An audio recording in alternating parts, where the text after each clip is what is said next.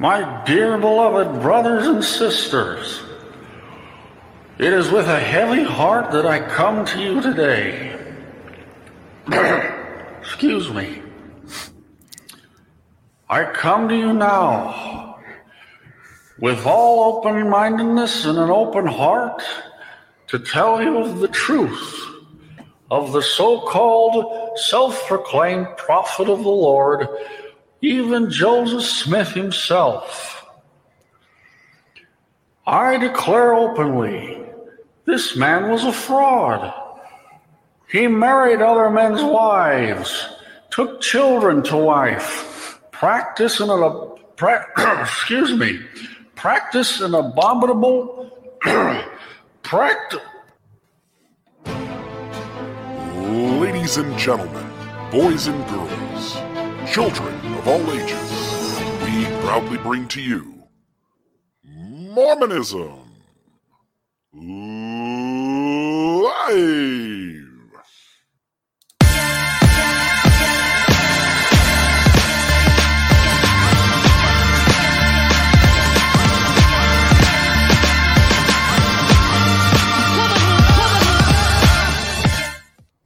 Welcome back, RFM, for another episode. That looked like that sounded like Gordon Bitner Hinckley. That sounded more like Gordon Hinckley than Gordon Hinckley.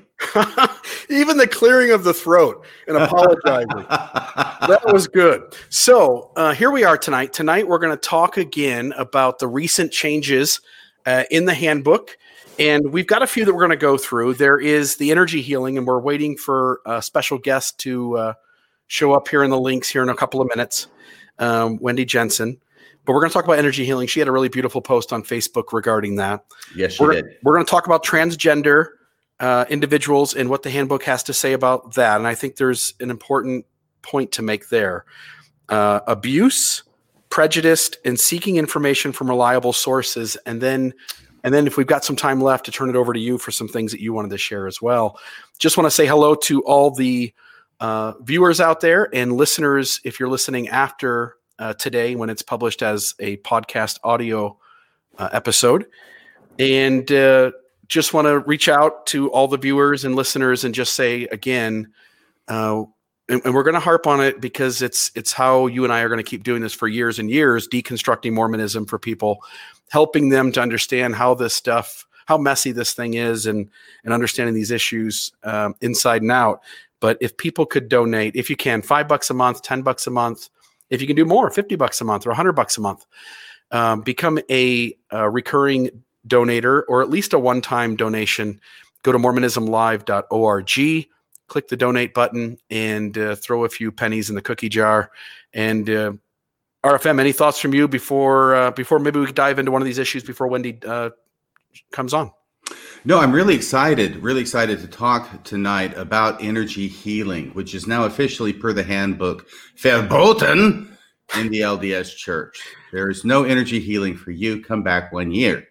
And I saw that, and you know, I'm not particularly into the whole energy healing gig. But what I found out, first off, the first thing I presumed was that because the LDS church was actually calling out energy healing by name, in the handbook. It usually speaks in vagaries and and gauzy kinds of terms, but when they call out something by name, it lets me know that it's really a burr under their saddle, a bee in their bonnet, if you will. And so, energy healing, obviously, something that they're concerned about. Now, it may have something to do with um, a rather notorious person dealing with energy healing, Julie Rowe. And I only say notorious because of her association with Chad Daybell. Yeah. And so I know I think she's taken some steps to try and disassociate herself from from Chad, from brother Chad, but for obvious reasons. But nevertheless, what I was interested to find out was that there are a number of people out there who represent a significant body of the church, and most of them women, I think, who are practicing different types of healing, which could be called called energy healing. And somehow I saw it's Wendy. What's her What's her full name? Is it Wendy Hanson? Wendy Wendy Wilcox Jensen. Jensen, excuse me. Um, I did not follow her. I don't follow her Facebook, but somebody pointed it out to me, and she had posted a very articulate post back in December when the news release came about about these changes in the handbook. And I saw that and I thought, wow, it's very long. Uh, we weren't going to read the whole thing, but especially the part about how this relates to the church. I'm not really so interested on the show in getting into the nuts and the bolts of how energy healing works. I'm sure there's a variety of different ways, and I'm sure it can get very complicated. And that's not really the point of the show. The point of the show is to talk about how it relates to the church and why the church is responding to it in this way and what it shows about the leadership of the church in making these kinds of proscriptions in the new handbook. And um, then I talked to you about it, and you said, Well, I know Wendy. Wendy's a friend of mine. And I thought, Well, great. It would be wonderful if we could get her on the show instead of just reading her um, her post, which is what I planned on doing a couple of paragraphs from her post, and to have her come on and represent what it is that she thought about this new change in the handbook. Yeah. And so I've gone, and actually, I can read this to you. I'm pretty sure I have it up here. Okay, here is from the handbook now. This is 38.7.8 of the handbook. It's not a legalistic religion. 38.7.8, paragraph 4 Church members are discouraged from seeking miraculous or supernatural healing from an individual or group that claims to have special methods for accessing healing power outside of prayer and properly performed priesthood blessings. See, they got the four P's in there. Outside, actually five if you include power. Healing power out power outside of prayer and properly performed priesthood blessings. These practices, there's a six, are often referred to as energy healing. They put it in quote unquote, they call it out by name, often referred to as energy healing. Other names are also used. Such promises for healing are often given in exchange for money. And we know that you can get anything you want in this world, Bill Reel, for money. Yeah, yeah, you can buy anything in this world with money. RFM, including apparently some some healing, because yeah. I mean, God knows you're not going to get it from the priesthood with a priesthood blessing. At least not if we're to judge from general conference talks on the subject. So then I reached out, and uh, any chance that while I'm over here tap dancing, that Wendy may have made her appearance somewhere? She is. She's on the screen right now. If you look RFM. Oh, I'm sorry. I was looking over here at my notes. I'm cursed with only one screen. I may have to rectify that at some point. Yeah, I'm working with two Wendy monitors. Jensen, hi. Hello, nice to meet you guys. I love is, you guys. Well, thank you. I was we so impressed too, with Wendy. your post, and I'm sure well, Bill's talked you. to you. I haven't talked to you. I've never met you before. Well, nice to meet you. Well, Bill, I know she's your friend. Do you want to yeah. cross-examine her, or shall yeah. I? No, let's do it. I'll, I'll let you. Start the interrogation. yeah, I'll let you take a break from your daytime activities. Uh, Wendy, first off, glad to have you on. Appreciate you. you. Yeah, yeah, yeah, appreciate it. Um, th- to have this conversation, as RFM pointed out, he f- found your uh, comment on Facebook, your post on Facebook, and he shared it with me and said, "Hey, there's this Wendy chick that's uh, that's put this post on Facebook." And I said, "I know Wendy." I said, "I've spent some time with Wendy. I consider her a friend.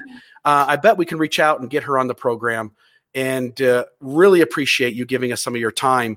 Wondering maybe if you could read your post and then take a few minutes afterward and talk to us about what you see as the crux of the issue here and what Mormonism you think is trying to do, and maybe some of the damage it's going to cause uh, by doing this particular section. And, and I also want to say before you start, RFM and I last week we talked about how the church was putting an emphasis on the handbook over its own scriptures.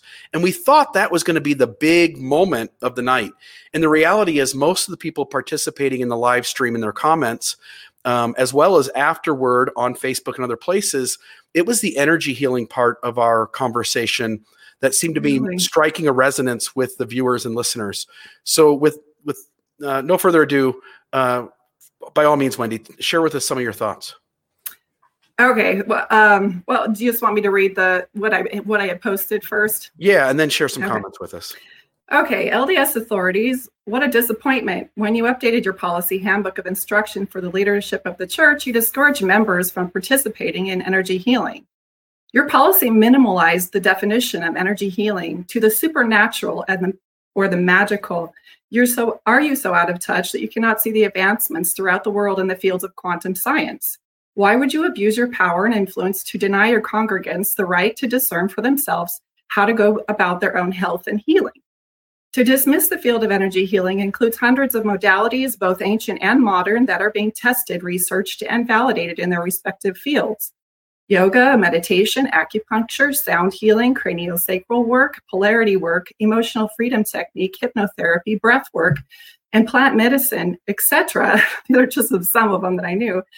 All fall under the field of energy work. Energy work is defined as modalities that help to balance the energy throughout the body to alleviate stress, ailments, and disease, including psychological imbalances. It is not enough to dismiss, dismiss the validity of these modalities, but then you include the idea that it is wrong to pay money to experience these forms of healing. It alludes that they are some form of priestcraft or diabolical deception. It is supernatural and magical. What is supernatural natural and magical is your emphasis on the power of the patriarchal priesthood to bind family ties in the afterlife, to channel patriarchal blessings, the laying on of hands to bestow spirits and blessings, to, uh, to have visions, to perform ordinances for the dead, to have the dead visit in visions for the purpose of doing their ordinance work, and forms of bibliomancy. Then you reg- relegate these supernatural gifts to the priesthood, wherein only the male body of Latter day Saints may perform these supernatural procedures. Even more disturbing is that you require 10% of one's income to fully participate in the LDS experience in the temple and with certain callings and privileges in the church. You must pay the church 10% to be found a worthy priesthood holder who can perform these ordinances, powers, and blessings. Surely you can see that some of this appears more like priestcraft than the paying of a, of a facilitator for their services. Not only does this policy adjustment further disempower women who are entering these fields of healing, but it gives men permission to continue their narrative of being the only arbiters of healing and counseling without any training other than being a worthy man who holds the priesthood. Let's take a peek into the structure of your own magical practices within the church. When a patriarch is giving a patriarchal blessing, he is not only acting as a medium, but he's also channeling information from Akashic records. When you claim the privilege of doing baptisms for the dead, you're claiming to restore one's genetic line to be in alignment with the highest good. This is similar to the effects of past life regression for the purpose of healing multidimensional trauma. There's no difference between you asking the Holy Ghost a question and searching for the answer in the first random page that you open to in your scriptures than there is with inquiring of a tarot card reader or a rune reader. Your church is founded on the supernatural vision Joseph Smith had in the Sacred Grove. This same proclaimed prophet used a seer stone to translate ancient, ancient Egyptian into English. He also employed the same stone to offer landowner his service, landowners his services to locate buried treasure. And he did this, you guessed it, for money. With all these supernatural narratives in the origins of your own religion that people are expected to believe and to align their whole entire life toward, should it surprise you that your culture has produced a body of magical thinking saints? The onus is on your church to draw the line between what is magical and what is legitimate for the members of, of your undue influence. Although the quantum field can be defined as somewhat magical, it is being backed by science and results. The magical origins of the origins of the LDS Church, however, are not. It appears you are inadvertently discouraging your members to think too critically about their religion or their healing. Finally, and to be honest, there's a whole lot of room for deception in the healing arts and in religion. However, science is invited to the table to validate forms of healing. If one doesn't heal from one modality, they're encouraged to try another. But in your religion, science is denied access to prove your narratives. And if one doesn't get the results your religion promises, they're discouraged from trying another. Instead, they're taught to just try harder. One thing you have going for you is that most LDS members do not even know what is in the Handbook of Instruction for Leaders, even though it is the very book that they will be judged by when they come in for an interview or a clerical council. But that is another issue that I don't want to explain, and I'll let Bill and RFM do that explaining, which you've done really well. So I want to I want to make a disclaimer here. The energy healing world in Utah with LDS women is a crazy circus. it really is. I understand why the leaders want to put this out there to caution members because their doctrines teach that the highest form of knowledge and knowing something is through your spiritual and your emotional um, faculties. which we know now that, that that's not a very good way to understand whether or not something is true. And so these women and men, but mostly women in the church are, are the ones leaning towards the, these more subtle ways of healing. Um, they will learn a little bit and then they start really leaning into these visions and emotions and sometimes they they craft up their own modalities and they create a certification and another woman goes to that certification and they think they're qualified to do healing when very little of it is backed by science. And so i understand where they why they're putting this out there to caution people but it delegitimizes all of it. And they are the ones that are creating this crazy circus of healing. I can't tell you how many people have come up to me and said you know, I, I channel Joseph Smith and I've been told that I need to do this, this, and this. And that is an example of some of the fantastical and magical occult um, things that happen when it's all mixed together without any kind of regulation. And so I do understand why the church is putting putting um, cautioning members, but the way that they did it is very irresponsible because I believe that energy healing is the future. It is, we're starting to understand that everything is energy. And this quantum world that we live in, more and more of it is being revealed. And to discount it all is very, you know, that's like 20 years ago. People were having to fight for the validity of yoga and uh, meditation and some of these practices, but they have sound healing in hospitals now. They have Reiki pract- practitioners in hospitals, they have psychic mediums in big corporations. And so the world is starting to understand some of this uh, quantum uh, mechanics. But, uh, and it's then because it's not regulated, yes, there is also room for it to be distorted and for people to ask crazy prices for things that are that have not proven results. So, what are your thoughts on that? I'll tell you what my thoughts are. First off, uh, thanks for joining us. I'm getting the impression that there is a lot of activity going out there within Mormon yes. circles, especially Mormon women in this yes. area.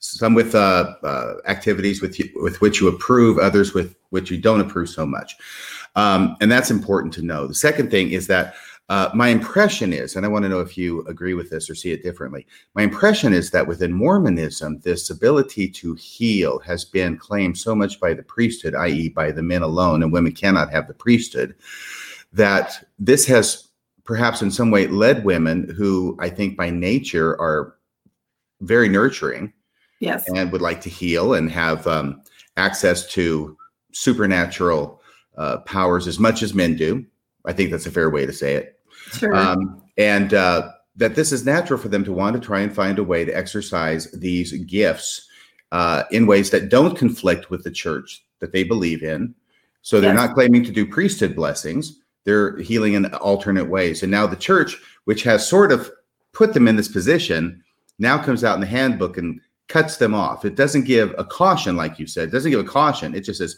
you can't do this. And anything beyond prayer or proper priesthood blessings, properly performed, are a kanwa, which is what we'd say in Japan. And it means kind of what it sounds like a kanwa. You can't do it, it's absolutely forbidden. Okay. And that's is that is that your impression? Both white women in the Mormon Church are, are many of them are starting to do this, and now how the church is reacting to preserve its patriarchy and priesthood um, monopoly. Really, uh, I would agree with that. I I don't know. I think it's just a lack of education and knowledge about what's coming forward and about some of these modalities. And um, I, I think what what troubles me most is that I see a lot of these women developing legitimate skills and then they're shut down. And when you are in the process of doing what your passion is and what you're good at, and you get shut down, it starts to create depression and they, they get discouraged. They try to reroute when they feel like they've really been led to a healing modality that is effective. And so um, many of them will come and say, My stake president shut me down. He says I was practicing priestcraft and witchcraft. I was called in myself by the bishop when I was a member, um, you know, accused of being doing witchcraft in my ward and helping ward members. Um, and so you know, I, I, can see why a bishop would be concerned that, oh no, she's doing things that we aren't familiar with in the ward, and it's my responsibility as the as the bishop to be able to, you know, make sure that everything is legitimate in the ward. But but instead of learning about what it is I do, they just shut it down. And they it's just a, a lack of knowledge and a lack of education. And because the fields don't have the regulations, I think that's a problem too.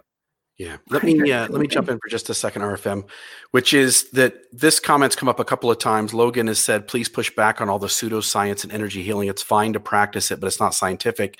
I've got a couple of responses. I know, I know, Wendy, you'll feel passionately about that answer, but yeah, for me, one is that Mormon priesthood is is pseudoscience, and we can demonstrate that in the data and statistics within health within highly Mormon areas compared to or juxtaposed against areas where we know there's a very small Mormon population.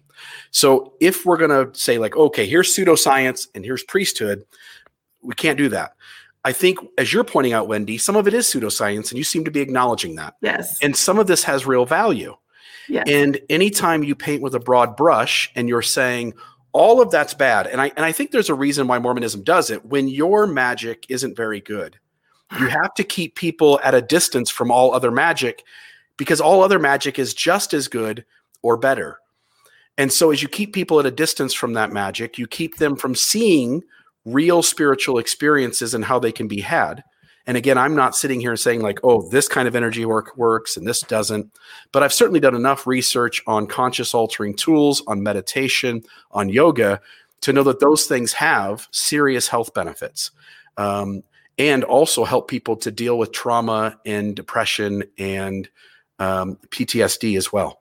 Yes. And and so noting all of those, we just want to make the point, I think, in this conversation between the three of us, that when you push away this giant field without being specific of what you're talking about, you reduce people's access to real help. And I will say, even for some of this pseudoscience, it may not be legitimate, some of it may not be legitimate, and it still may work. It may work as well as a priesthood blessing gives the placebo effect. Yes, and so when you keep people at distance from these things, I think you're only causing greater human harm rather than allowing people to use their own judgment and to seek out access to things that can help them get past health issues or trauma that's happened in their life. I, I agree. And I, I would say there's a reason that it's called alternative medicine. It's because it doesn't fit within traditional models. And people they uh, go to alternative medicine because the traditional models aren't working. And um, there are many alternative medicine methods that are working. They're integrative. They are they're being backed by science. Um, someone who says it's all pseudoscience just lets me know that they're not educated in energy and in the quantum fields. Right. And so to dismiss all of it is is not it's we live in a world where it, it uh, requires us to understand a little bit of how uh, we are bioelectromagnetic beings and all of us are interacting with each other. And there's a way to manipulate those energies for healing for peace and for reconstructing the mind and the body in a way that will promote healing. And and, and just to know if people want to debate how much of that is real and how much of it isn't, all we have to do is find one instance of one thing, say meditation. I think most of us agree that meditation allows us to make deep progress inside our mind yes. with who we are and to develop and grow our consciousness into later stages of development. And every wisdom teacher I've known has pointed to meditation being their secret ingredient. If only one practice in this big, broad brush thing that we're doing here in the handbook. If only one practice has serious health benefits and can be science based and shown to be effective, then then the point you're making, Wendy, is legitimate. Yeah, well, it, but the thing is, it's not just one. Even the greatest atheists are admitting that meditation is a key point in in being able to alter states and create healing yeah. in the body. The the science is starting to show up in favor of many of these modalities. And thank goodness the science is starting to show up to reveal the pseudoscience ones too. And so I think, like I said, to paint a, a broad brush over all of it is really, it's disheartening to me. Yeah. Thank you, Wendy. RFM, any thoughts before we let Wendy go? Yeah, yeah. I think that uh, overall, what this ends up being is not only boundary maintenance by the church, and uh, but I also think that even though they don't, they don't say that it's mostly women who are involved in this, that they've created this situation. I think, at least partially, created this situation by not allowing women access to be able to do priesthood blessings. And now they're shutting it off completely. I see it as a move that is very disempowering to women. And I can't imagine. By the way, you've spoken out very strongly on your Facebook page. You must be aware of the, a lot of other people who practice this, a lot of other women who practice this. Are there people that you know of who are feeling the same way as you? And we're going to keep doing this no matter what the handbook says, which represents what the church says. Or are they, do you know some people who are saying, okay, well, I guess I can't do this anymore and I have to be obedient? So, a funny thing I've had this week, I had a friend uh, private message me and say, uh, You're the talk of the town on this specific uh, anti energy healing LDS group.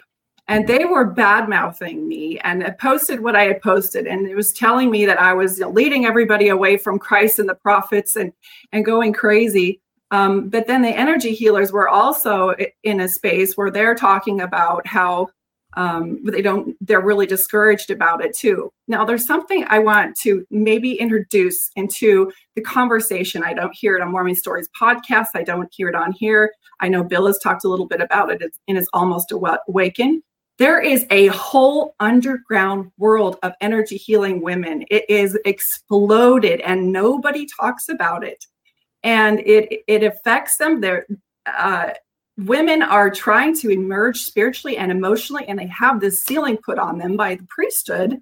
And it really diminishes their ability to go in any other field. A lot of times they go in that field because they were discouraged from going into a career, you know, and going into law or going into politics or going into some other kind of career. And so they can take a couple of uh, licensing programs that might take a year to get certified and be able to have a way in where they feel like they're contributing to others.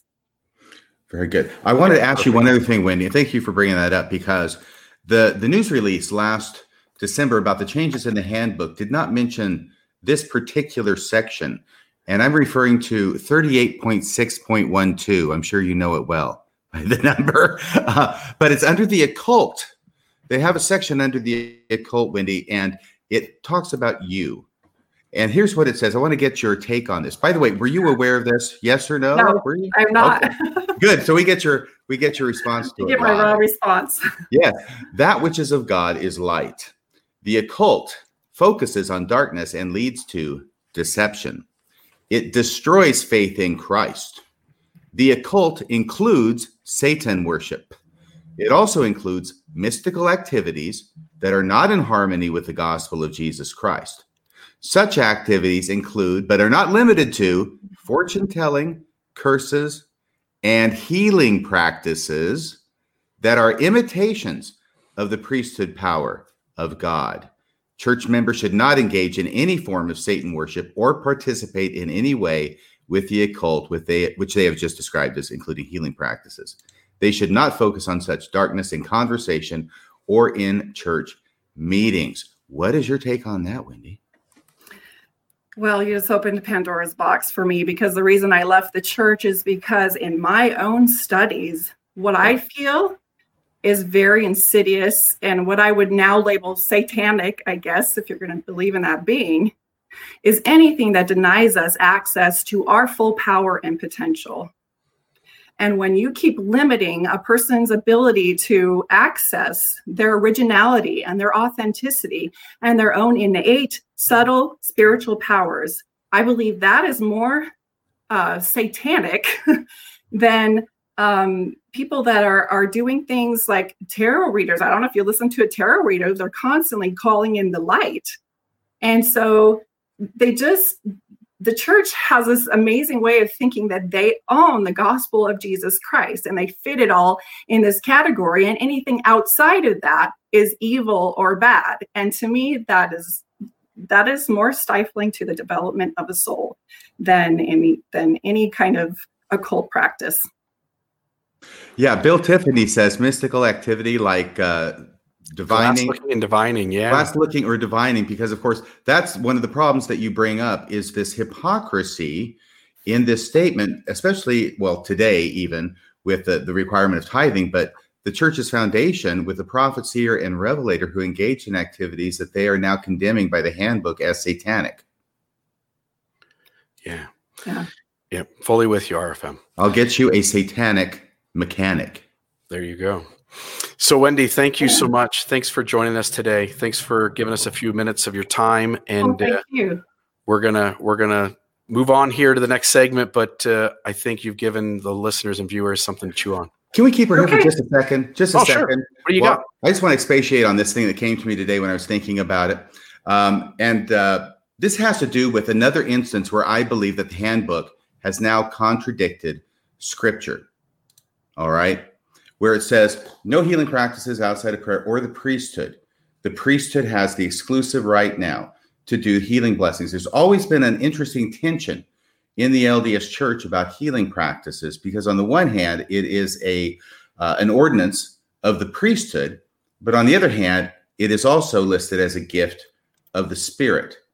And this idea about the gifts of the spirit and healing in particular is something that is so important in Mormonism that it actually ends up being one of the very few things that you could point to that occurs in all four of the standard works. There's of course Paul's list in First Corinthians chapter 12 where he talks about healing among all the different gifts of the spirit and he talks about it as something that this is what the spirit gives to each per to any person uh, severally according as the spirit wills or as God wills to give it there's no intermediary of a person or a church picking who gets what it's God who chooses who gets the gift of the spirit it's that same passage that goes on to talk about how um, you know the head cannot say to the foot I have no need of thee because we're all part of the body of Christ so that's the Bible. That's the first standard work. The second one is, of course, it gets picked up in the Book of Mormon almost verbatim in Moroni chapter 10 with the same language. It gets picked up in Doctrine and Covenants section 46 as well. And it makes an appearance in the Pearl of Great Price, the fourth standard work, in the Articles of Faith. Number seven, which says that we believe in the gifts of the Spirit as they were practiced originally, and it lists them out, includes healing. And of course, these cannot really rationally be called priesthood because there's other things in them like the gift of faith, right? Well, the gift of faith isn't something that's given by the priesthood. This is something separate. It's a gift of the spirit. So we have this idea that there are priesthood blessings for uh, healing. We understand that. And that comes out of James chapter 5, but it's the epistle of James. But over here we have the gift of healing as a gift of the spirit and something that's very important. Well, what has ended up happening, I believe, by this pronouncement in the handbook is now they have done away with this tension between the two. Or actually, I don't even know if there's a tension. It seemed like they could both live and operate in their separate spaces. Gift of the spirit of, he- of healing and priesthood blessings of healing. They could both do their own thing and be happy together in the body of Christ. But now, what the handbook has said is that we've completely done away now with the gift of the spirit of healing. That no longer exists in the LDS church, at least not according to the handbook, because the handbook says it can only be by, well, prayer or proper priesthood blessing. So now we've gotten rid of that gift of the Spirit. We've gotten rid of all those passages in all four of the standard works. And once again, the handbook stands supreme and it dictates uh, what Mormons can and cannot do, even when it conflicts with Mormon scripture. Your thoughts, Bill? I should say your thoughts, Wendy. Well, I, I see what you're saying. I, I do think in order to, to bring it all into a, a one agreement that they have to have a handbook because the doctrine, what Mormon doctrine is, is kind of all over the place. And so the handbook, I, I agree with what you're saying. It seems to be the the short book of what Mormon doctrine is. Um, but there's nothing like a global pandemic to understand the effectiveness of the power of the priesthood to heal. How do you mean? Um, if that power of the priesthood was available to heal, um, we wouldn't, we would not. We're noticing that the pandemic it has no um, preference to whether or not a person's a member of the church and whether or not they've had a priesthood blessing. That their healing and their the progress with the healing is the same as if you did or did not have a priesthood blessing. And so we're trying to still feel like that it sounds like they're trying to still make priesthood power legitimate and delegitimize everything else so that uh, and to me it, feels like they're just trying to beef it up and build it up so that they don't have have to be responsible for um, for the fact that priesthood power just it, it's not really any effective anything effective other than the placebo effect, like what um, Bill mentioned. So one thing I wanted to point out is that because the doctrine is all over the place, energy healers and women who go into energy healing, they go through the scriptures with a fine tooth comb to validate what it is that they're doing. And they agree that it is a gift of the spirit. It is not exclusive to the priesthood because they want to validate what they're experiencing and what it is their soul is calling them to whether it's to be a reiki master or to be a medical medium or to to be a massage therapist or a, um, a kundalini instructor or whatever it is that they feel so pulled into that that they'll use the scriptures to validate where they're going with that yeah very much again thanks wendy i appreciate uh, appreciate this conversation. RFM, anything else, or can we? We'll let Wendy go, and we'll. we'll no, absolutely. Wendy, thanks so much for coming yeah. on. Really you. appreciate well, having your insights. So yeah, appreciate it. Fun. Have a great day. Bye bye. You too. Take care. All right. So, um, so now we're going to talk just about a few other things about the handbook changes and then we'll go to calls right? I know yeah let me let me get through a couple of these really fast. I'll be super quick. The let me put these up on the screen. So uh, i'll get rid here of the energy one. And so here we got the transgender issue.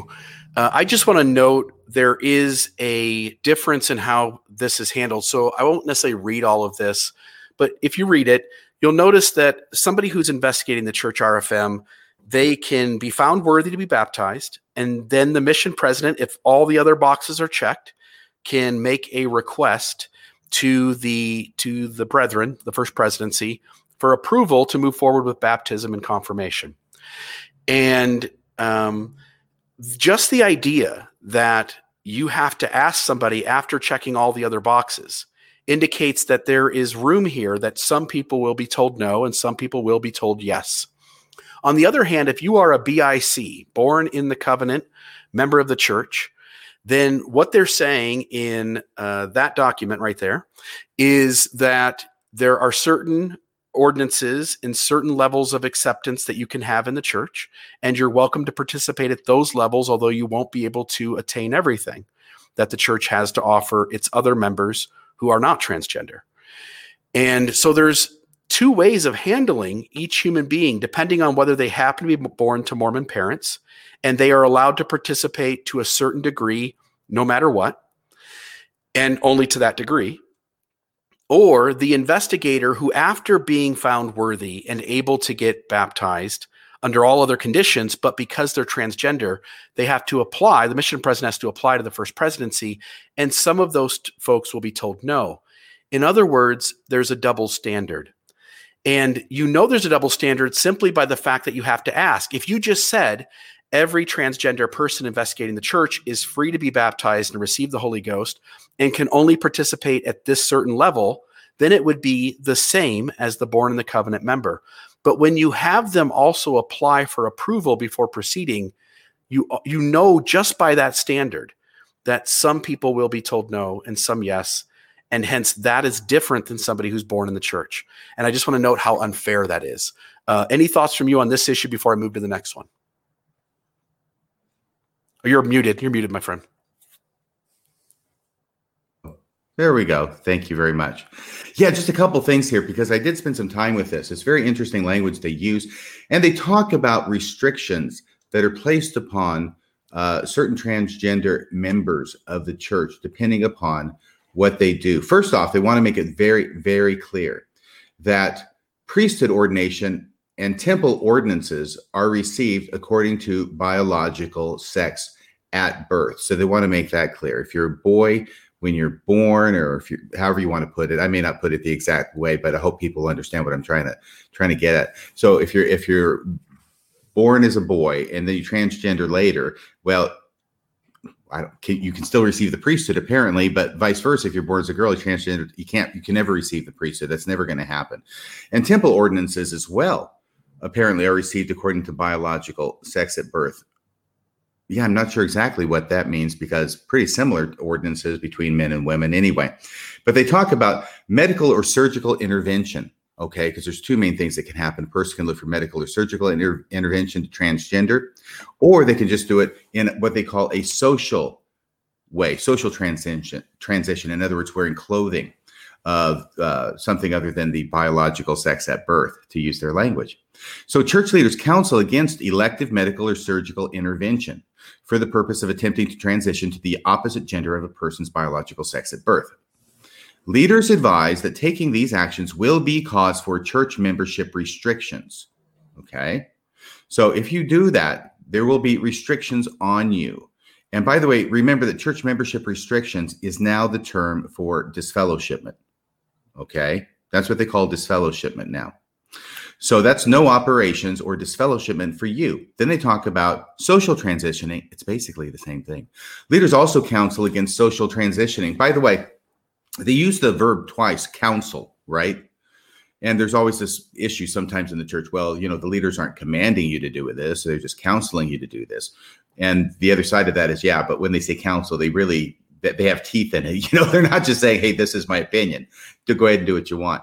And I think this shows it because they say counsel, but if you go against the counsel, then there's going to be membership restrictions on you. So it's much more than just advice when it's given by the leaders. So leaders also counsel against social transitioning. A social transition includes changing dress or grooming. Hmm, I don't know what that grooming part is. Changing dress or grooming. Dress, I get. Grooming's a little bit difficult for me. Or changing a name or pronouns to present oneself as other than his or her biological sex at birth. Leaders advise that those who socially transition, who socially transition, i.e., do this kind of stuff, will experience some church membership restrictions for the duration of this transition. As long as you're acting this way, then you're going to have church membership restrictions. And it doesn't say exactly what they are, but it does say now restrictions include receiving or exercising the priesthood. You won't be able to do that if you are doing either of these things that they're counseling against. It also includes receiving or using a temple recommend, no temple and receiving some church callings. Now, it's interesting because it doesn't delineate which church callings a person cannot receive if they are uh, doing either the social transitioning or medical or surgical intervention. It just sort of leaves it up in the air, which I think is interesting. And then it says, although some privileges of church membership are restricted, other church participation is welcomed. And then it drops it. It doesn't say what. It just sort of leaves it up in the air. And I guess it's up to the stake president or bishop to decide how much restrictions are going to apply. Um, but then it says if you're transgender and you don't do the surgical or medical intervention and you don't uh, dress differently or groom differently, and as long as you uh, follow all the other commandments, then you can you can be accepted in the church and you can participate and receive callings. it says it's kind of like the homosexual thing, right? As long as you pretend to be something you're not and don't act like what you are, then we'll accept you. Transgender individuals who do not pursue medical, surgical, or social transition to the opposite gender and are worthy may receive church callings, temple recommends, and temple ordinances. As long as you pretend to be somebody other than who you are, then you can be accepted in full fellowship in the LDS church because really form over substance is what is important. Appearances matter. Now, here's something that I noticed because there's also a conflict. This isn't a conflict between the handbook and scriptures, it's conflict conflict in the handbook between the handbook and the handbook. You noticed before when it says um, uh, leaders also counsel against social transitioning. A social transition includes changing dress or grooming or changing a name or pronouns. Okay, that's why I emphasize that, right? Or pronouns. This is something that leads to uh, church membership restriction. But if you go down a couple paragraphs, it says if a member decides to change his or her preferred name or pronoun or pronouns of address, the name preference may be noted in the preferred name field in the membership record. The person may be addressed by the preferred name in the ward. So there it sounds like it's okay, but I guess if you do it, maybe it's not a total contradiction. It's just a little bit odd. It's okay to do it, and you can be referred to as a he or she or whatever it is you prefer. But just know that if you're going to do that, then you're going to receive membership restrictions. We'll support you in calling you right. right. Yeah, we'll we'll support you in calling you a different pronoun while we usher you out the door. Yeah, it just seems like Mormonism is all about pretending. And here's what I mean, right? Boyd K. Packer said a testimony is gained in the bearing of it. So get up and pretend you have a testimony. Now, I filled in the last part of that sentence, but it's the idea. Get up and say you have a testimony before you have one. Come into church all dressed nice convey to each other that your lives are perfect. Meanwhile, you feel lots of shame because you know your life at home is a wreck. right? You know your marriage is not going well. You know that your relationship with your kids is in turmoil. You know that maybe things at your job or other places in your life aren't going that great, but pretend anyway. You go across the street and you knock on your neighbor's door to share a Book of Mormon with them, and you pretend that the gospel is so beautiful to you. Everywhere you go, you pretend. And so when you have a transgender person where they have not quite figured out the theology yet, right? Heavenly Father hasn't prepared the church leaders to address this issue fully. So the best thing we can all do is just pretend that you're not transgender and try to fit in and look the part. And if you insist on being transgender, we're going to let you participate at a very limited level to the point where you're going to feel shame every time you walk in the church building and try to participate. It's all about pretending RFM. You're muted again. Sorry, my friend. Here looking through my notes and trying to yeah. find something desperately, which I can't find. But yeah, that's probably okay. Did you want to go on to the part about uh, reliable, factual, or incredible sources of information? I, I do want to get to that. I, I know you want to you want to get there and, and, you want to get some calls in. Let me do one more quick thing. The abuse okay. one, which I've got up on the screen right now. Okay. If you look at this one, I want to I want to note there's a huge advancement here. Um, right here. If members, if members, and I hate that damn LDS.org, but you see where I highlighted. So now that it goes blank, if members become aware of instances of abuse, they report it to civil authorities and counsel with their bishop. Before today, before this handbook happened, before this new adjustment was made, it was always talk to your bishop. He'll call the phone number. We'll decide how to handle it. For the first time in 2020, the church is finally saying, on equal status, you should tell the civil authorities and report it to your bishop. And the church is now, for the first time, I think, handling at least this particular tiny part of an abuse instance in a healthy way by telling people to go contact civil authorities. Right. And this is, of course, a leadership manual, which the members are not going to necessarily have access to. I mean, they can look yeah. it up on the um, uh, the internet like we did, so they have theoretical access right. to it. And I think that is a positive step. And I think it needs to be pointed out. And I'm glad you did, Bill. I can't help but note that still for bishops, if there is something confessed to them, they are not to contact local authorities. Instead, they are urged to try to get the, the, the malefactor, the guy who confessed whatever it was they did, to get him to go to the cops, right? And to call that church hotline. Yeah. Yep, absolutely. Now I'm going to skip really quick here to prejudice, only to note that this has been President Nelson's little puppy for quite a while. Um, I would just note here, it would go a long way, President Nelson, if you could just say you're sorry for the past church leaders and yourself and President Oaks and anybody else among the Quorum of the Twelve who has in the past made statements or gone along with and been complicit in church leaders in the past having racist views and touting racist doctrine. And nobody else can apologize for the church except for the first presidency and maybe the Quorum of the 12. So the ball's in your court, Chief. Go ahead and apologize. Just simply say, our leaders in the past messed up. We messed up and we were wrong. And those of color should never have been treated theologically the way we did. And that would go a long way. And then you wouldn't have to talk about it again. You wouldn't need it in the handbook because it would have been said already, but you don't. And so you try to do this thing as if it covers all this up and it really doesn't. Anything from URFM on this point? Yeah, really quickly, because of the church's background, I mean, it's like they're talking as if they didn't discriminate against black people for over 100 years with priesthood and temple blessings. We all know about it. But when they when they write this stuff, it almost begs for rejoinders. It's like a bunch of straight lines waiting for a punchline. When it says all are alike unto him, second Nephi 26, 33, each person is as precious in his sight as the other, Jacob 2:21. You look at that and you go, those are from the Book of Mormon. Well, what happened? Did the Book of Mormon just get translated in 1978? I mean, haven't we had that Book of Mormon saying this stuff since 1830? How come, if, if that's the basis for not being prejudiced against people, how come the Mormons, who I think have a belief in the Book of Mormon, were prejudiced the way they were? See that we see what I mean about straight lines and, and punch yeah. lines? They they're yeah. begging for it. Then it goes on to say, prejudice is not consistent with the revealed word of God. Excuse me? Because I thought President Oaks said that prejudice was the revealed word of God.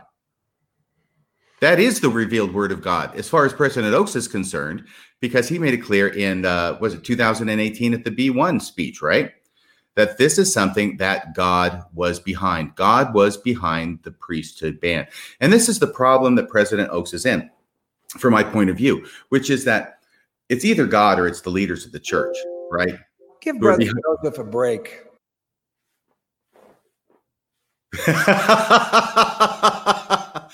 okay, but I'm just talking about President Oaks now, not not Brother Joseph. I'm talking about Brother Dallin.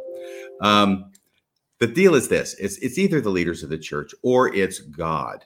And the problem is is that if Dallin H. Oaks is right, that well, let's put it this way: if he's wrong, and it was the leaders of the church who were prejudiced, and that's what called the priesthood ban, then the problem is relatively easy to deal with. Just say, you know, they were wrong, they were a product of their times. We got over it, we got wiser, and we've moved past it. And uh, that's all behind us now, and we're sorry about it. Okay, that's relatively easy to deal with. The problem is, on the other hand, if Dallin Oaks is right and that God was behind the priesthood ban, then this problem is a lot deeper. And the problem fundamentally is that Mormons worship a racist God. That's the problem if Dallin Oaks is right. So I hope that he will reconsider and put it at the feet of mm. The leaders of the church and not at the feet of God because things get really, really bad in quick order if you put it at God's feet. Yeah, at some point, as you're always pointing out in your podcast on Radio Free Mormon, if you continually are throwing God under the bus, eventually that catches up with you because you just make God an asshole and you make him the kind of guy that nobody wants to worship and a guy who's always changing his mind and always saying, well, this was my eternal doctrine. And oh, wait a minute, 40 years later, uh, sorry, I was wrong. Here's something new. God tends to be kind of willy nilly and kind of a jerk. So, not really worth worshiping and he gets all these tire tracks all over his white robes. It's very unattractive. Um, white and delightsome robes that also the white and delightsome of the Book of Mormon. well, here okay, I've been reading three lines to you that are from this article on prejudice. They're all uh, sequential. I'm not taking any of them out of context or or going from one place to another. Here's the last line I'll talk about. Okay, favor or disfavor with God depends on devotion to Him and His commandments, not on the color of a person's skin or other attributes. Well, at least up until 1978. Right. Yeah, that that does seem contradictory to Mormon Mormon history, Mormon theology, and the way the church has framed this particular issue. As you pointed out, the Be One uh, conference with uh, with Elder Oaks. Yeah, and I actually I think I misspoke. I miswrote it. It's at least since 1978. That's true, but that same statement is completely untrue historically in the LDS Church prior to 1978, or technically between 1852 and 1978. So when you're saying things like this that are blanket statements, uh, regardless of whether uh, I agree with it, and I would tend to think this is a positive statement, and I give kudos to them for saying it. When you don't apologize for what you've done and you keep thinking that God is behind it, then you end up making statements like this that don't apply to the LDS church itself for the majority of its history. Yeah, absolutely. Fully agree. Okay, this uh, this last one here, RFM. Let me X that one out. Let me put this up on the screen. Do you want to run us through what your thoughts are on this one? I want to see this because that's the thing I was looking for. Yeah, here's the reliable sources. Now, the LDS Church is in a bind, okay, because it is very, getting more and more difficult for them to come out and say, "Don't look at the internet." Okay. don't listen. Don't listen to Radio Free Mormon. Don't listen to Bill Reel. Don't listen to John Dehlin. Don't listen to Jonathan Streeter and Evil Apostate. It's getting more and more difficult for them to do that. They've gone about as far as they can go with the Fair Mormon videos. But in official church literature, they have to be a little more canny than that. And the way they've decided to do it is in kind of a milk toast way, making a statement that nobody could actually have any dispute with. And this is the main point. What is it? In today's world, information is easy to access and share. Well, that's true. This can be a great blessing for those seeking to be educated and informed. However, many sources of information are unreliable and do not edify. Some sources seek to promote anger, contention, fear, or baseless conspiracy theories. Therefore, it is important that church members be wise as they seek truth. Okay, so here it is. Members of the church should seek out and share only credible, reliable, and factual sources of information. They should avoid source, sources that are speculative or founded on rumor. Well, who could who could argue with that? Who could argue with that uh, in any field that we should only look at credible, reliable, and factual sources of information? Now, the problem with that is, is of course I spent over 200 episodes of Radio Free Mormon now showing how the Mormon Church doesn't do that. How this description does not apply to the LDS Church. They are not credible. They are not reliable. They are not factual, at least not 100%, and substantially less than 100%. But we've got a great audio clip here. And this is from Mormon Land a couple weeks ago. And they had a guy named Michael Austin. And he's on there. He's in academia. He is the vice president of student affairs, I think it is, at um, Indiana. Uh, Evans, is it Evansville University? I, I think it might be. Okay, university. Anyway, he's he's vice president there. He um he teaches the youth in his ward, at least uh, you know when it's not COVID, and when he can go to his ward, that's his calling. He's done that. He has lots of dealings with kids or college age kids in his job. And the main point of the entire episode was for him to comment on the Fair Mormon videos, the TITS videos. And in a nutshell, he does not find them persuasive. I think that's the best way we could put it. But toward the end of the interview, this is the part. Okay, toward the inter- toward the end of the interview, the subject kind of shifts over to the church's propensity to hide information from its members.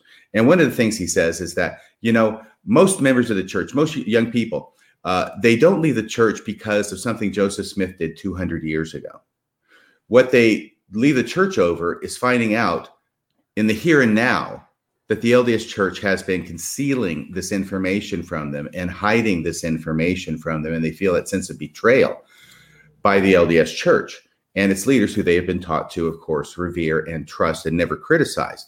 So, something that happened 200 years ago, because of the way the LDS church has been dealing with it, ends up becoming a, an offense and a problem today in the lives of people. Does that make sense, Bill? Yeah, yeah. And then they talk about the manuals for church, for teachers, for students, the, the regular manuals we have throughout the church. And he makes a very interesting comment. This guy knows his stuff. He's a faithful member of the church. Uh, he's read lots of stuff. We'll go ahead and listen to the interview. You'll get a feel for him. But he gives his opinion about the manuals today, that this is not something that the church used to hide information, but now they're not. The church used to lie about its history, but now they're not. No, it goes on today in the current manuals. And he has a wonderful way of putting it, which makes me laugh every time I hear it because he puts it in the nicest way possible. And yet you'll hear that the result and conclusion is the same. Do you have that tape? Yeah, I've got it. So I would just preface the soundbite with who is who is the least credible? Where is the least credible source? What is the least reliable place to get your information? And here's what a faithful Latter-day Saint uh, has to say uh, as you always say, RFM, uh, roll the tape. I think that the the current church curriculum is a big problem. The the the youth Sunday school, and I am a youth Sunday school teacher in my ward. If we ever meet again, uh, I teach the 16 to 18 year olds. Uh, that has been my calling for the last four and a half years. and uh, these kids are smart they are they can be talked to. They have questions, and I think that uh, the church youth curriculum and frankly the church adult curriculum does not do that. It it still presents a very very whitewashed um, history, and it it presents a, a very very unrealistic view of the scriptures, and it it uh, it people who look at that curriculum and feel that they've been lied to or that things have been covered up um, are, are probably not entirely wrong. so, so if the church is saying in its handbook, RFM, uh, right there, wait, wait, all right, put it off the screen. But the, in that handbook, if they say you need to seek reliable, credible, and factual, credible, factual information and the church's own faithful teachers are saying if you think you've been lied to in the current manuals and eh, you're probably not entirely wrong. No it's like cut off the branch that they're sitting on. Oh my goodness. And and really the church wrote that thing so that people would stay away from listening to people like you and me. But if i'm if i'm not mistaken the one thing you and i really aren't accused of is lying and being dishonest about the material that we share well rfm the r stands for reliable and the f stands for factual reliable factual mormonism down in the bunker yep absolutely because that's where I got to be. Otherwise, you know, because if they get a beat on me, they got smart bombs, and I won't be long for this world. Yeah, you know, you and I put out a ton of work, and nobody goes, you know, that Bill Reel, that that RFM, they're lying. They're just their their their facts are wrong. They're getting them from anti-Mormon sources. That's just, you know, again, excuse my language. That's bullshit. Uh, the reality is that the Mormon Church is the worst at whitewashing, at withholding, at obfuscating, and at flat out being deceptive about its history. And you even had a believing member there in the audio softly, nicely mm-hmm. say it. He says, yeah, if, if, people look at the manuals today and, and think that uh, the church is still lying and hiding its history, then they're probably not necessarily wrong. they're, not, not wrong. That's a, that's a, that is a, uh, that's, that's a good soundbite there. I think I'll add that one to the permanent stuff that we uh, use going forward. Um, Anything else you want to do before we get to some phone calls? You know, there's only there's actually several other things, but can I just say one thing that really shocked me? Please. Uh, I was actually going through this, not just the changes, and I don't think this is a change. I don't know that it's a change, but it's under abortion. And it says the normal stuff that we figure would be in there that, you know, you don't get an abortion. There's three exceptions to that. But then it says this very interesting thing. Let me find it here. Okay, I got to find abortion. Abortion comes before abuse in the alphabet. I'll show you, I'll you a little secret. We'll do this on the air. A little secret. If you put Control F, yes, your keyboard, and then start typing abortion, it will do a search for that keyword keyword in the document on your screen. Are you kidding? I don't know. Put hit Control F.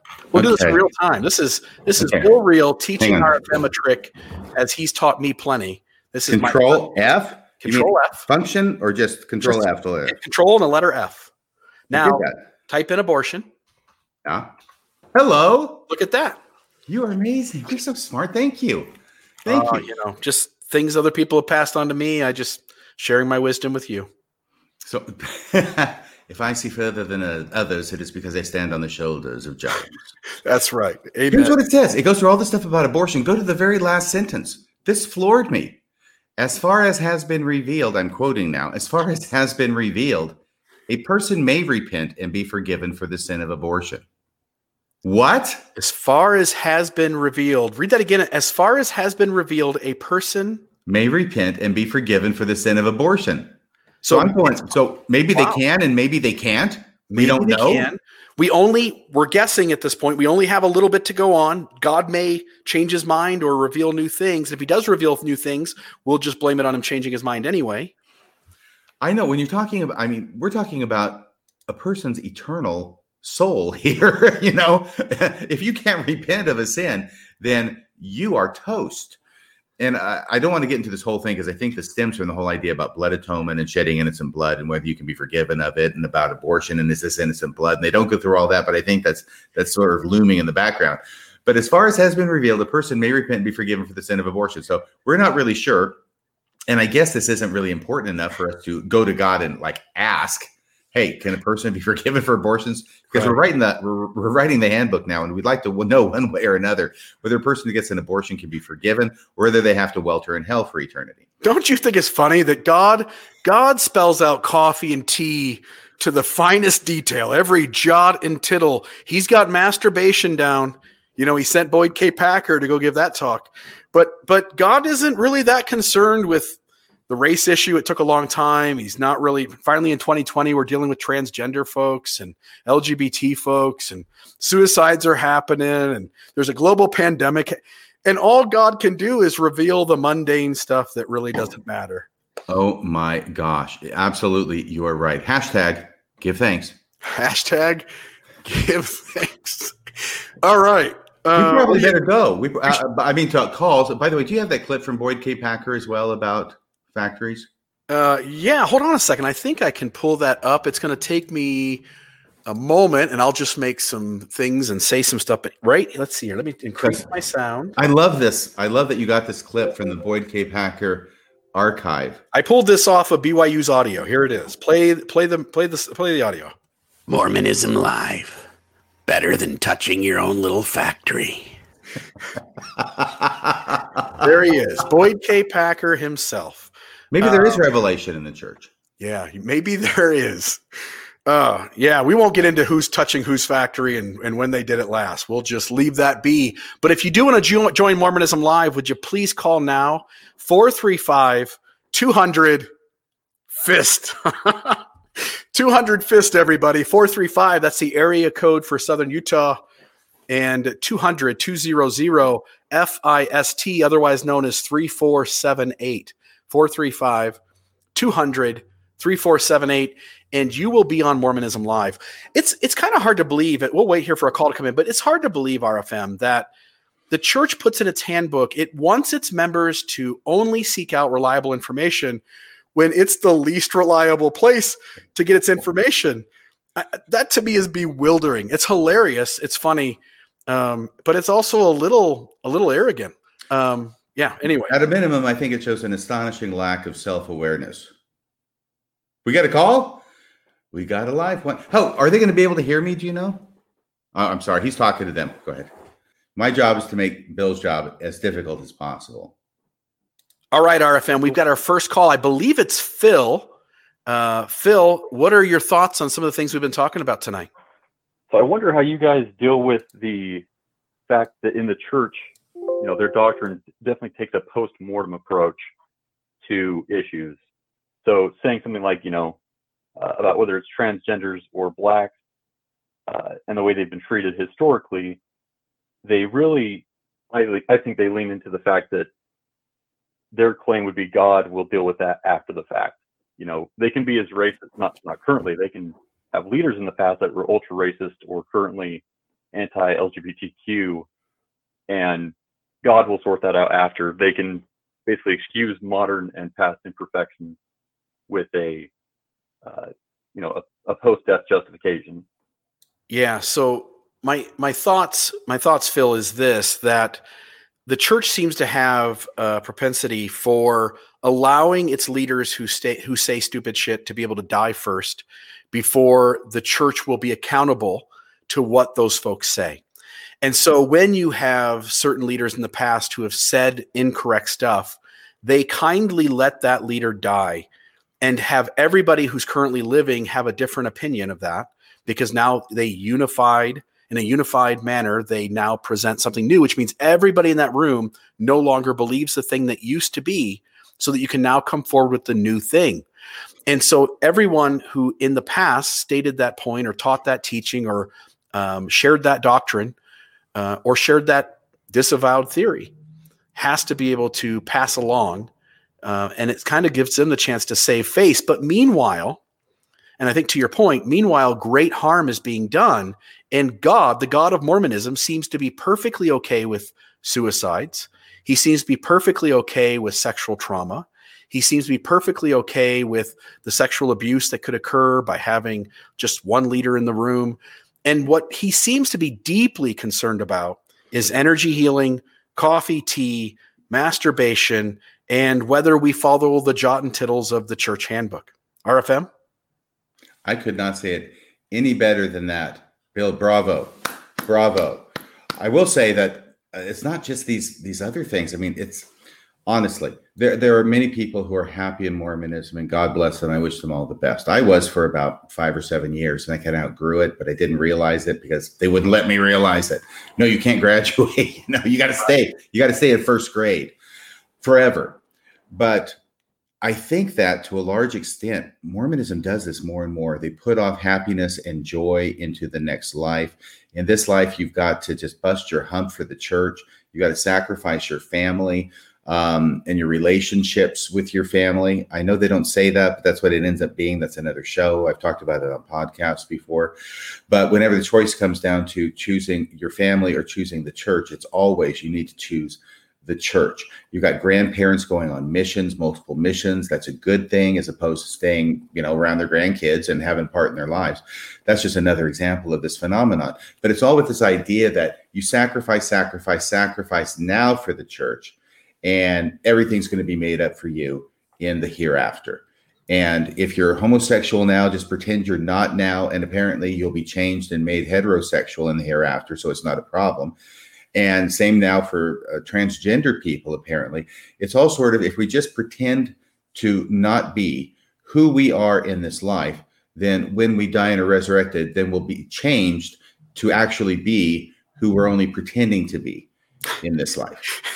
Man, what a what a rat race that sounds like. Yeah. Um, Remember here, about the rat in the maze, right? Uh, rat in the maze quote, right? A rat in the maze is free to go wherever he wants. So long as, as he stays in the maze. As long as he stays in the maze. Absolutely.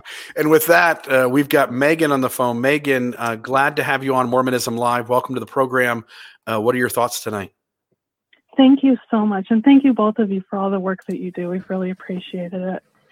My uh, my question that I'd like uh, you to discuss, if it's possible, and that family members of mine have hit upon, is that we are a church of continued revelation, and that is something that they hold tightly onto. And I'd like you to address that if it's possible.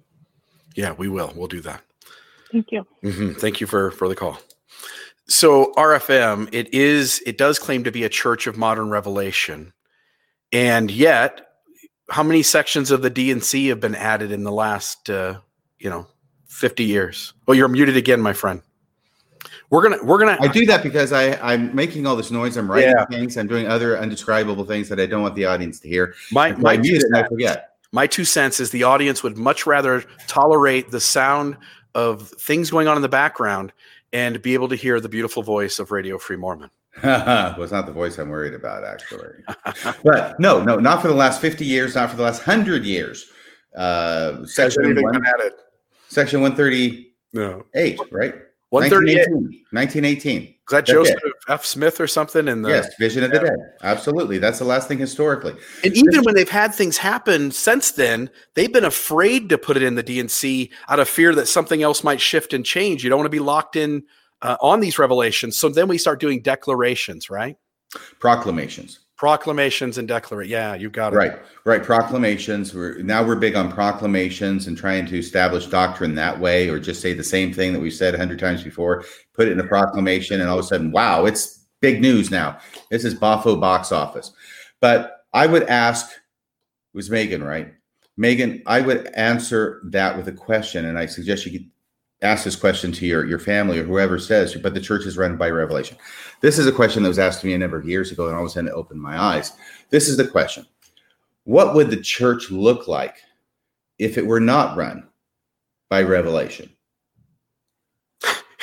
and it might look just like it does. that's that's my conclusion. If right. the church were not run by revelation, it would look exactly the way it does today. oh, exactly. Um, we've got Randy on the phone. Randy, uh, Randy, what are your thoughts tonight? Uh, here you are on Mormonism Live. Welcome to the program. Awesome. Glad to be here. I've called before. Wonderful to talk to you, fine gentlemen, again. Uh, I, I do have a thing, and I would want to get your feedback on, but I do want to say something real quick first. Um, I love you guys' chemistry, and you've got it, and I love, uh, you know, RFM's like got the comedy thing going, and Bill you're like you're on board, but you're a natural straight man. You know, you guys have a great chemistry. But every now and then, RFM's uh, comedy doesn't hit, and you guys are talking about laugh track. But here's here I got it queued up here. Here's RFM's track that he needs. So every now and then they don't hit right. His jokes. Here we go. We got the cricket soundtrack. Yeah, I hope you can hear it. It's cricket sound. That's what you need. You need a cricket button for when they don't hit. That's all I'm saying.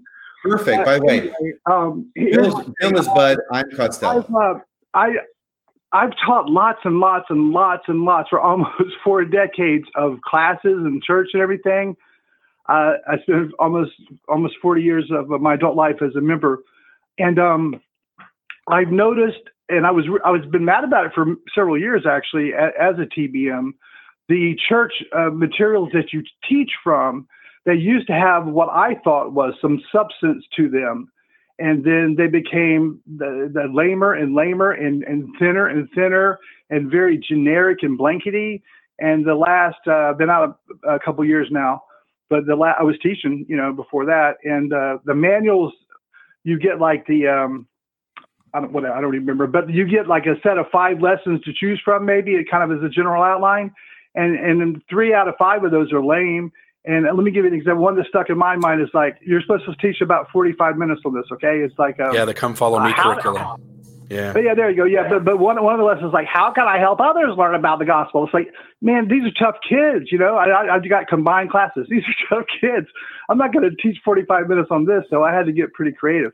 But anyway, uh, and with your both of your experience, uh, I know that you uh, you've been in a while and you know what's up with uh, the materials. But haven't you noticed them just getting more generic and, and weaker and weaker? It's just like weak tea. Yeah. Uh, no, no Mormon pun intended. Anyway, that's that's what I was wondering because uh, that's what made me uh, came to my mind as I was watching the show. Love your stuff. Uh, uh, please keep the show going and um, keep up the good work. Thank you. Thank you very much. Appreciate the uh, the phone call.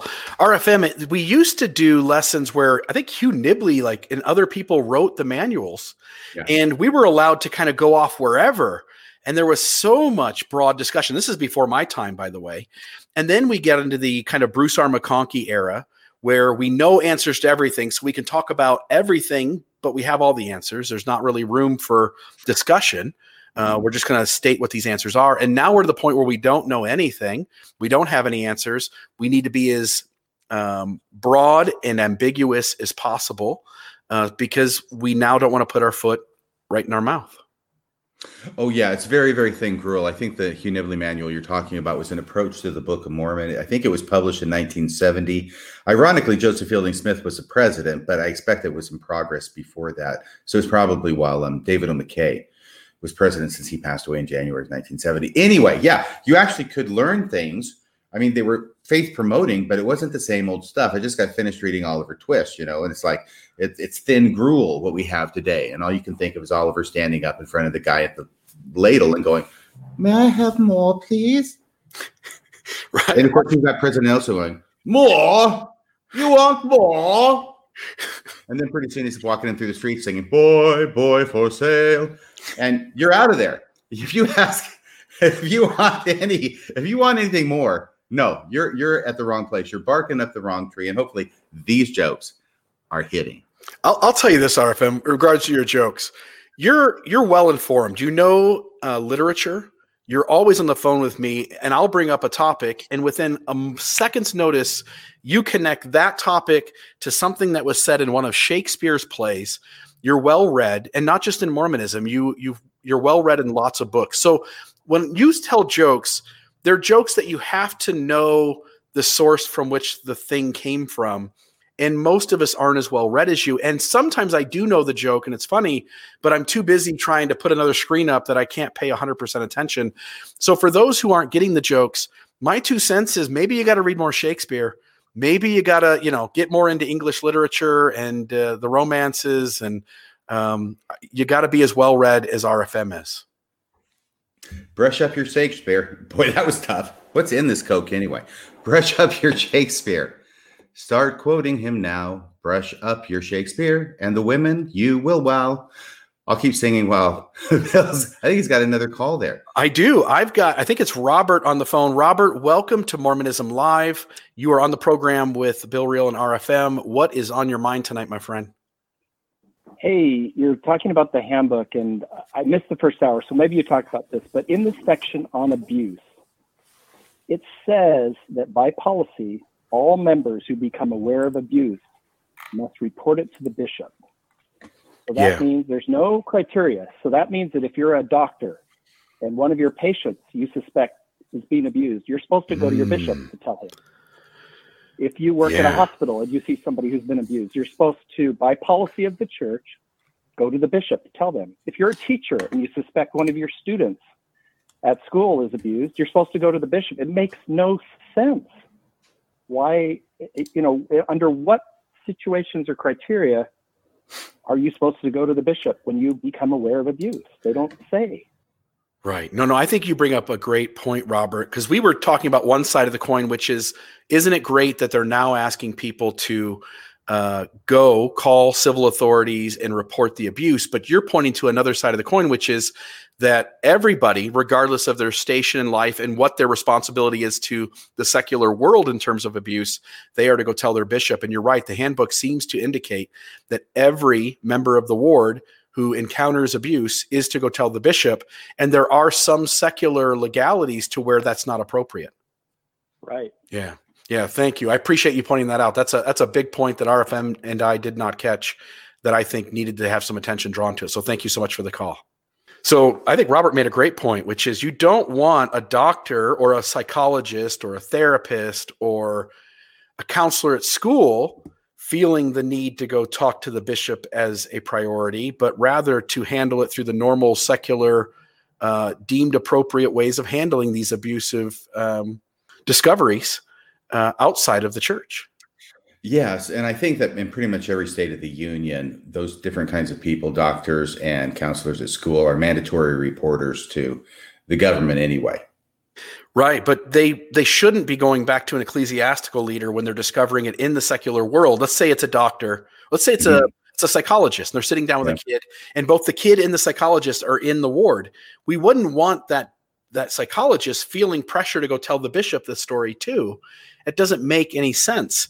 And yet the handbook seems to indicate that that's what they should do. Um, and I've met I've met members before RFM who see the church as the kingdom of God on earth, and anything it says is priority over these worldly experts who are a rung lower or maybe several rungs lower than the, ecclesi- the ecclesiastical leaders of the church. Uh, people could do that. I just want to add that if a doctor gets this information, or a psychologist, or a mental health counselor, or whoever, and they're mandatory reporter to the government. Yeah. If they go to the bishop or anybody else and start disclosing uh, stuff that's otherwise confidential, then they could get in a lot of trouble and perhaps yeah. even lose their license. Yeah. And and yet you don't see the church make room for that kind of space. It seems to see itself on par with yeah. uh, with the civil authorities. Yeah. Um, so anyway, good phone call from Robert there. Uh, we'll take one more. We'll take one more phone call here, and uh, we'll wrap up Mormonism live uh, on January thirteenth. And that call's coming in right now. RFM, if you want to buy me a second, I will buy you a second. I'll buy you two seconds. I won't sing any more songs, but I did just get oh done God. reading the book Oliver Twist. And um, you know, I've read some other things by Dickens before. This is not one of his best works. It's probably one of his more famous because of the musical. Watched the musical also, so I could figure out what the heck was going on in the book. But you know, it's really not that great a book because really Oliver Twist doesn't really do anything. All he does is like, you know, ask for more at the beginning of the book. Everything else happens around him. There's other characters, great characters like Fagin and oh, Bill Sikes and other people like that. They all do the action Oliver's just kind of this guy who just gets moved from place to place and then kidnapped here and kidnapped there, and then finds out who his his mother really is and has this inheritance, and you know everything's wonderful at the end. But that's my that's my take on Oliver Twist. That's my one minute book review. There you go. Love it. And I love how well read you are. Every conversation you and I have during the week, um, and we talk at least a couple times usually, and you're always pointing out all this stuff that you've read, and, and you're not doing it like, oh, I've read this. You just you see a connection, you you say a funny line, and some of these things I know and some of them I don't. And I consider myself somewhat well read. I, I read a lot of, especially children's literature, when I went into uh, college to be a elementary teacher, and I took a lot of English lit classes and children's lit classes, and I read a lot of the classics. But you're just so well read. I think I think the audience would do well just to know that you come to the table with a lot of experience and um, a lot of self-taught education that I think comes in deeply handy both in your podcast and as you try to essentially be a voice to help others uh, deconstruct and reconstruct their spiritual lives. So I appreciate that, RFM. Thank you very much. I do tell people that I'm spending the last half of my life or last quarter of my life trying to read all the things I was supposed to read in high school, but did not. And actually, the only reason I read all this literature and Shakespeare is just as fodder for jokes.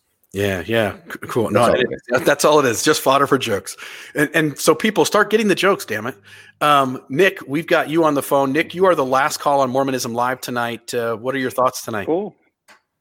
Well, uh, I just had the question. It occurred to me just in uh, what we're discussing here with the um, with the changes in the, in the language in the handbook, and specifically the LGBT issue. Um, I'm seeing a pattern with these doctrinal issues, and and I, I think it's obvious we we take a real hard stance. Um, it's set in stone. It's doctrine. Then over time, there's a softening, and, and as societal you know pressures and other things mount, science, um, science, yes, sir. Uh, we, we've got a we've got a softening of the language, we, and then and then slowly the, the the road is paved for you know major major shifts and major changes. So I guess my question is just where are we in the in the uh, time frame? Um, I, I know there's the joke that the church is always 30 years behind, but I'm just curious to get your input. Where do you think we are? What's the time frame on this LGBT issue? When are when are we going to see that um, change? Yeah, appreciate the phone call, my friend. Thank you. Thanks. So, kind of ending on that note, where's the church at? I think it, it is where it is, and it is 30 or 40 years behind. And the world is going to keep shifting and moving. We're going to have less racist in the world in 10 years. We're going to have less homophobic people in the world percentage wise in 10 years and the church will just be another 30 or 40 years behind wherever we are at that point. So where's the church? It is where it is. Um, it but it's just not ever going to be caught up with the world on any of these on any of these issues. Mm-hmm. well i could tell people when they ask me how their case is going to end up all the time i have to tell them my crystal ball is no better than theirs is I have a little bit of experience and maybe can make some educated guesses, but I cannot tell the end from the beginning. Um, however, however, the church is always very much there's a huge fight that's going on in the church right now in the top leadership and i think we've seen it exhibited in a number of places but the fight is between those who want to see more progress uh, more conformity with um, outside influences and i'm talking about women's role in the church. And I think we're seeing a lot of concessions being made in that regard. Is it as fast as we want? Is it as much as we want?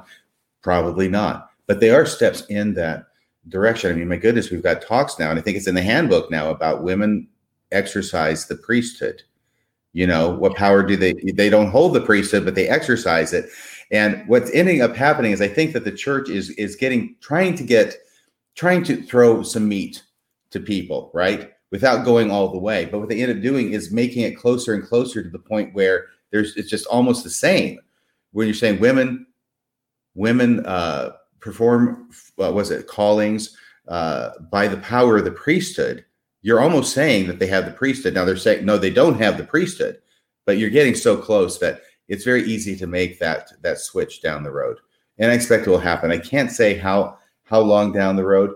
I will tell you that women getting the priesthood uh, is easy compared to homosexuals being accepted fully in the church. And that is because the church since Brigham Young's time, not Joseph Smith's time, but since Brigham Young's time, has ended up developing being a cosmology, a soteriology of you have to have heterosexual sexual relations in the eternities that is sanctioned by an eternal marriage in order to have spirit offspring and then create your own worlds and populate them and go through exactly what we're going now. That has become what exaltation means in the LDS uh, view of things. And because of that, they have got no way to come up with an idea as to how homosexuals together forever can possibly be uh, exalted. Just can't work with that theory. And I did do this podcast on. I keep pointing people back to it. I hope that the um, Strengthening Church Members Committee who do listen to this program and do listen to my podcast. Hi, Elder Dykes. Big shout out to Elder Dykes, one of my favorite people in the church, by the way. Um, and that he'll pass this on, which is that according to Joseph Smith's last teaching in the King Follett Discourse, and in the book of Abraham, by the way, which I think we consider scripture unless the handbook trumped that as well. But spirits are not created. There is no birth about spirits. They have existed forever. And what Joseph Smith says is that God, seeing himself in the midst of spirits, finding himself in the midst of spirits, which have existed forever, by the way, saw fit to institute a program or whatever so that they could progress to be more like he is. They've always existed. And once the church can at least get around the idea that that is one way that spirits are I almost said created, but that's the wrong word. That that there are at least some spirits, if not all spirits, that are not generated through the heterosexual relationship in heaven, then we can find a way for homosexuals to be accepted fully in the church. All we have to do is actually get just get back to Joseph Smith's teachings on the subject, and the way is open before you.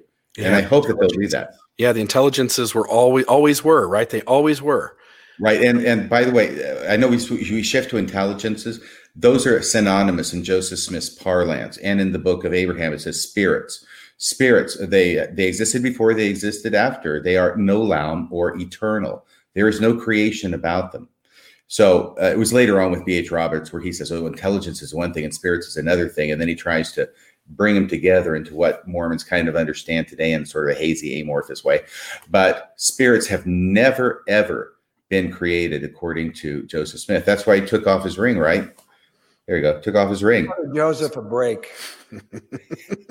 and he says, if you cut this ring, you give it a beginning, but at the same time, you give it a beginning, you give it an end.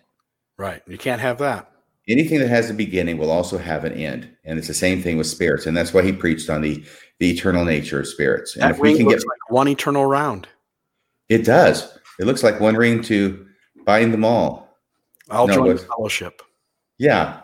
Bring them all and in the darkness bind them. Right. Okay. Anyway, uh, so that's what I have to say about that. And I really, really think that if the church just got back to that, then they could find a way to accommodate homosexuals on a full basis in the LDS church. And I think that would be a great thing to do. Yeah, I saw us reach tonight, RFM. I was looking at how many people were watching this uh, this live stream. We got up to 185, and mm. also, so that's growing. And then also in our Facebook group, Mormonism Live, uh, on Facebook, mm. over the last week, there's been about hundred new people that have joined. About it's been uh, about 15 a day, and so we're up to I think somewhere around 250 people in that group. If you want to join there, the conversation certainly happens there and you can comment on the various presentations that we're doing the various live streams that we're going through but i also hope that you guys will start having your own conversations in that uh, in that space and and uh, talking about various things that are coming up in mormonism um, rfm it's always a pleasure to sit down with you and to have these conversations uh, it's been a lot of fun to to do this and uh, i'm just excited to see this thing continue Thank you so much, Bill. I'm really excited about this. I love the live format. I love the comments. I love the callers. I love the listeners. I love everybody. My heart is full of love. And I look forward to next week. And I'll it's going to be up to me to come up with something. I already have a few ideas bubbling around in my head. We do look at your suggestions. We want to follow those as much as we can and have this be sort of this um this group effort and what we present. Love it, man. That's that that's what it's all about. We're all collaborating and uh, dissecting Mormonism uh, kind of together as a as a group of people who share similar things that have happened in our journeys. So this is a lot of fun. Yeah. And two weeks ago, I never thought we'd be talking about energy healing tonight, but here we are. Here we are. Yeah, I've got some ideas too. This is going to be exciting to get into these uh, episodes that are upcoming. RFM, you're the host next week in terms of leading the discussion. I'm excited to see what you come up with and to help make that episode uh, a great uh, a great end product for everybody listening and viewing. Uh, appreciate each of you. Until next week, this is Bill Reel, and this is Radio Free Mormon with Mormonism Live.